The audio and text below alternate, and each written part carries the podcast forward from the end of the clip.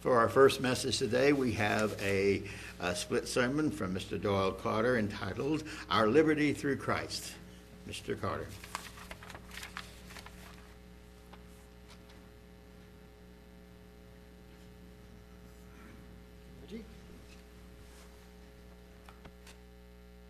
Okay, make sure I'm on. Sounds like I am. And just to add something, my note to last week, you're talking about face painting. That's why you see me over there go, ah, I would let the kids do it. But I think God kind of helped out on that one. I was red as red as can be last week. One of the kids afterwards, it was Nathan, I don't mind mentioning his name, came up and poked me in the back of the neck, and I went like that, and he says, You're red. Did you know that? I think God took care of that problem for me. But it was a fun weekend last weekend. As, before we start the actual message itself, I found while I was doing some research on liberty, because, you know, 4th of July is our liberty, I found some quotes I thought very interesting.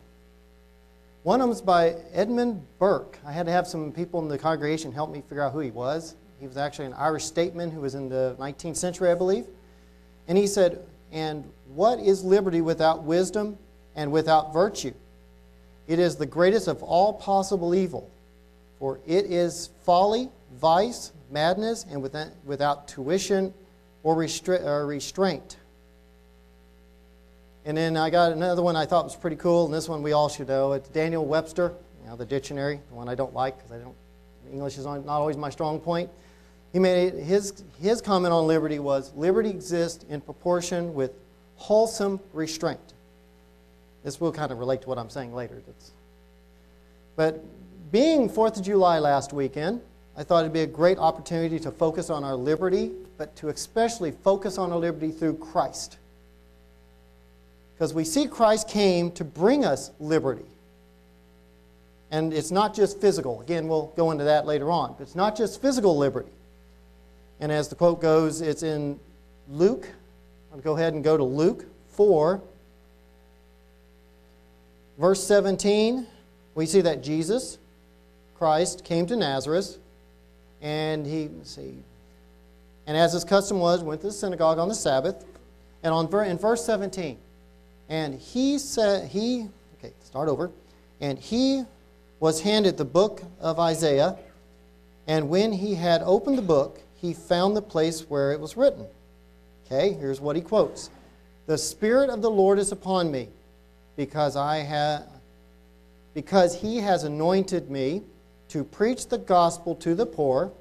He has sent me to heal the brokenhearted, to proclaim liberty to the captives, the recovery and the recovery of the sight to the blind, to set at liberty those who are oppressed, to proclaim the acceptable year of the Lord. Then he closed the book, and then he sat down and said, Today this scripture is fulfilled in your hearing. So we see he came he even proclaimed it in that he brought, was bringing liberty to us. I decided today that we'd break this down into two, this liberty into two factors or two divisions. One is Christ's, Christ's responsibility or his side of that liberty, and then our responsibility. Because we do have a sort of responsibility in this, because we see when Paul wrote to the Philippians he, in, in chapter 2, verse 12 through 13, he said, Therefore, my brethren, as you have already obeyed, not as in my presence only, but now more, much more in my absence, work out your own salvation with fear and trembling, for it is God who works in you both to will and to do for his good pleasure we have our responsibility as well, is what I was just going to point out with that, that we are to also have the fear and trembling that we have our place in the working out our salvation. So, and, and as we see here, it is God's good pleasure to help us out. We see that too in this verse. Okay, so first part. Just, uh, just it's going to be very brief. This is all brief. You can't do it in 30 minutes. Everything God, Christ is going to do for us. But just as a basic outline. Basically, Jesus Christ is to provide us forgiveness of our sins, to set us free of sin, and set us a perfect example to follow. We see this when Jesus spoke. He was asked a question in John 8, 34 through 36. He was asked a question, and this was his answer. And Jesus answered them. He said, Most assuredly I say to you, whoever commits sin is a slave of sin. And a slave does not abide in the house forever, but a, but a son abides forever. Therefore, if the Son makes you free, you are free indeed. So he first one of his statements I want to point out is if you commit sin, you are a slave of sin. But he says as he is there to free us of our sins. And just as a brief, just as for the sake of argument, I was going to go into what is sin. Sin, as we all know from Reggie's sermon, just general reading and other places, is in 1 John 3 4. Whosoever committeth sin also commits lawlessness, and sin is lawlessness. I like the King James Version probably because it's just because I was raised on it partly too. But it says, Whoever commits sin transgresses also the law, for sin is the transgression of the law. We see Paul, when he to- spoke to the Romans about this, we see what the wages of sin is. For the wages of sin is death. But the gift of God is the eternal life through Jesus Christ our Lord. We see that the wages of sin, the consequences of sin, is death. And the gift of God, we don't earn it, but the gift of God is eternal life.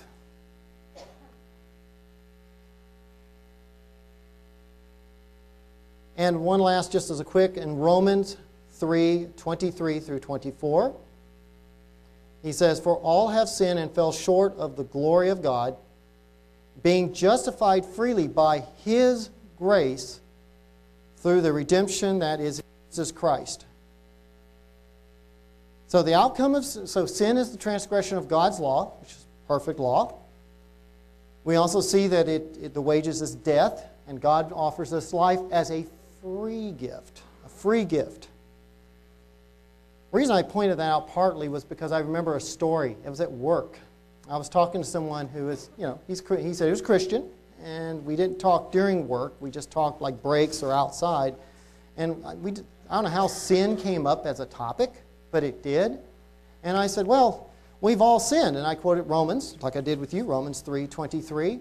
Wasn't perfect quote, but it was close enough. All for all have sinned and fell short of glory of God. And he said, I never sinned. He said it with the straightest face I've never sinned. And I said, Whoa, whoa, whoa, what do you mean?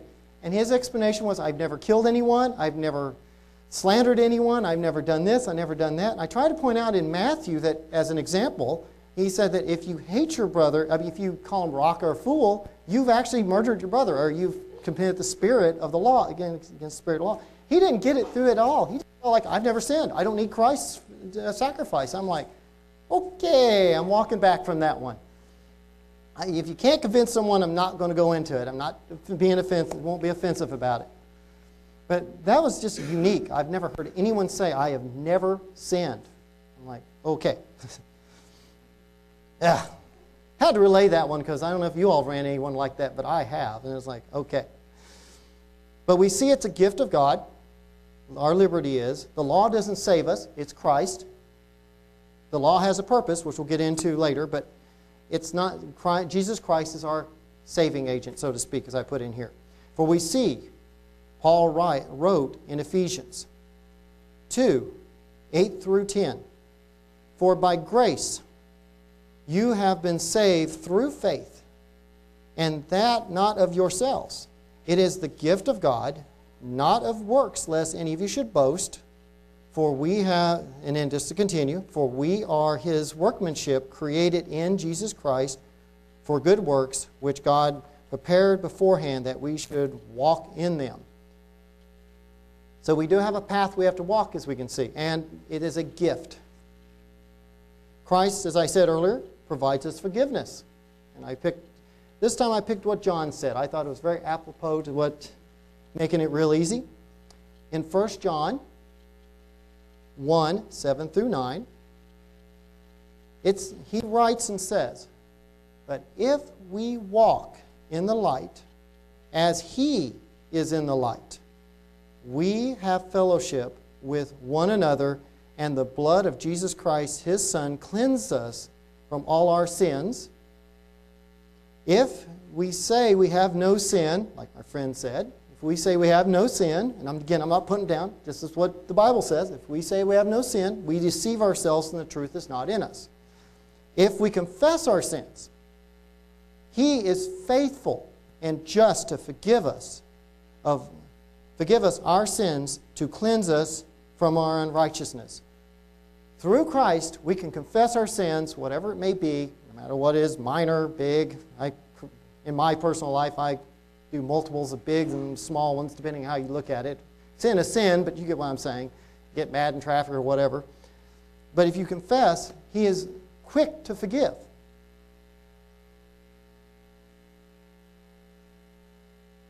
We see another role that Christ has, and it relates to all of what I've just said. We see that He is our high priest. In Hebrews 4 14 through 16. Seeing then that we have a great high priest who has passed through the heavens, Jesus, the Son, the Son of God, let us hold fast our, our confession. For we do not have a high priest who cannot sympathize with our weaknesses, but we in all points, or I'm sorry, but was, backtrack, but was in all points tempted as we were or are, yet without sin. Let us therefore come boldly to the throne of grace that we may obtain mercy and find grace to help us in our need. As a high priest, he knows we struggle with our sins, and our, and our sins can be anything from just, you know, are just our personalities. I know something like my, I know an individual who struggles with anger. Just think of that. No sense in pointing anyone out. But the point is, they struggled with anger in the past, and through their walk with Christ, they've actually knocked it back. Sometimes we just get, sometimes our, sometimes we just hear the news and get angry, like this week. Yeah, and you get, it just gets to the point that it drives, it just, it, you can be driven to sin no matter, sin is just a problem in our lives. Being physical, that's the way it is. But as a high priest, he can come up and he does sympathize, says he sympathizes. He actually overcame, he was without sin. Because the role of a high priest was to be an intercessory for the people. And like in uh, Day of Atonement, you would sit here and see him actually have to wash himself, you know, his linen and all that. And yes, I'm reading, as I told you last time, I'm reading the Old Testament and I'm going to the wilderness. So I was reading up on how the Levitical priesthood had to do certain things, and it's Christ doesn't have to do it. He's perfect. He came perfect. He could go up and say, hey, you know, so and so is really repentant. So we see that, just to summarize this section, basically we see Christ is our high priest. He intercedes for us for God. He also presents us a way, because we've seen on earth he taught, like in the Sermon on the Mount and others, how to live. Now, what's our part? You know, like I said, we divide this in two parts. Now, our, our responsibility in the salvation. What I have is we, and there's probably more than one, but this is the one I want to focus on. We are to attempt to the best of our abilities through Christ to overcome and live a sin free life as best we can. Our lives matter. As Matt said last week, our lives matter. What we do today matters. Because Christ set us a goal. It's a, I mean, He set us multiple goals, but I like this one and I always harp on it. But there's two goals he definitely gave us. Is in Matthew 6, 31 through 33. Therefore, do not worry, saying, What do not worry, what shall we eat, or what shall we drink, or what shall we wear? For after all these things the Gentiles seek. For your heavenly Father knows that you need all these things. But first, but, sorry, retract, but seek first the kingdom of God and his righteousness, and all these things will be added to you. He tells us the first thing we do is seek the kingdom of God, which the world definitely needs. Especially, like I say, after, I'm not harping on this week, it just caught me off guard what happened in Dallas. And we're to seek his righteousness. Because we have the opportunity, and I don't have time to go into this, I was thinking about this morning. We have the opportunity to be part of that kingdom solution. We can be a part of the solution, but we must clean up our character. We must remove the sin out of our lives. Well, we, with the help of Christ, remove sins out of our lives. And how do we do this? Well, we're to seek righteousness. Where do we find it? Find it? We have a source. In 2 Timothy, in 2 Timothy 3 15 through 17, it says, and this is what Paul wrote Timothy to encourage him, and that, that from childhood, known the Holy Scriptures, which are able to make you wise for, wise for salvation through faith which is in Jesus Christ. All Scripture is given by inspiration of God and is profitable for doctrine, for reproof, for correction, for instructions in righteousness, that the man of God may be complete and thoroughly equipped for every good work. This book is what we use. Again, not this book in particular, but your Bible, what God has written down through all the men like Paul, Isaiah, Moses, all the individuals. And we are to live, there are examples to our righteousness, reproof, and the things we need in our lives. In James 1 23 through 25, it says, For if anyone is a hearer of the word and not a doer, he is, a, he is like a man observing his natural face in a mirror, for he observes himself, goes away, and immediately forgets what kind of man he was. But he who lo- looks into the perfect law of liberty and continues in it, and is not and is not a forgetful hearer, but a doer of the work, this this one will be blessed in, in what he does. We are to use the law or use the Bible. I'll just go as far as saying just the Bible itself. We've got plenty of examples Daniel, Moses, others. We're to use that word when we look at it and we analyze our lives based upon it, like what Christ said, and things like that. We analyze it. We're not just go, oh, well, and walk away. We're supposed to look at it, think about it, incorporate it in our world, in our life. And I can understand the mirror thing because unfortunately, as I get older, I forgot to shave for two days. I'm just something to say. I forgot to shave for two days, and I've discovered that I'm graying up just like my dad. So, and I did not forget what I looked like. I shaved, and that's well, actually, I did the first day. I kind of let it go, but then I realized gray started showing up in here and around. Well, not here, not here, but up in here. But it's the same thing. When you look in the mirror and you see something you need to improve, in my case was shaving that day, that you need to take care of it and use the word and try to remove whatever is the problem.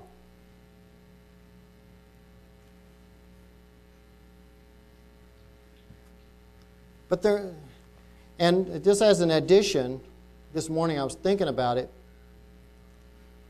It says the perfect law of liberty. We also set ourselves as examples. Like last week, we did an awesome job with the picnic. And I think we set a very good example of what the Christian life is like because I think everybody had fun.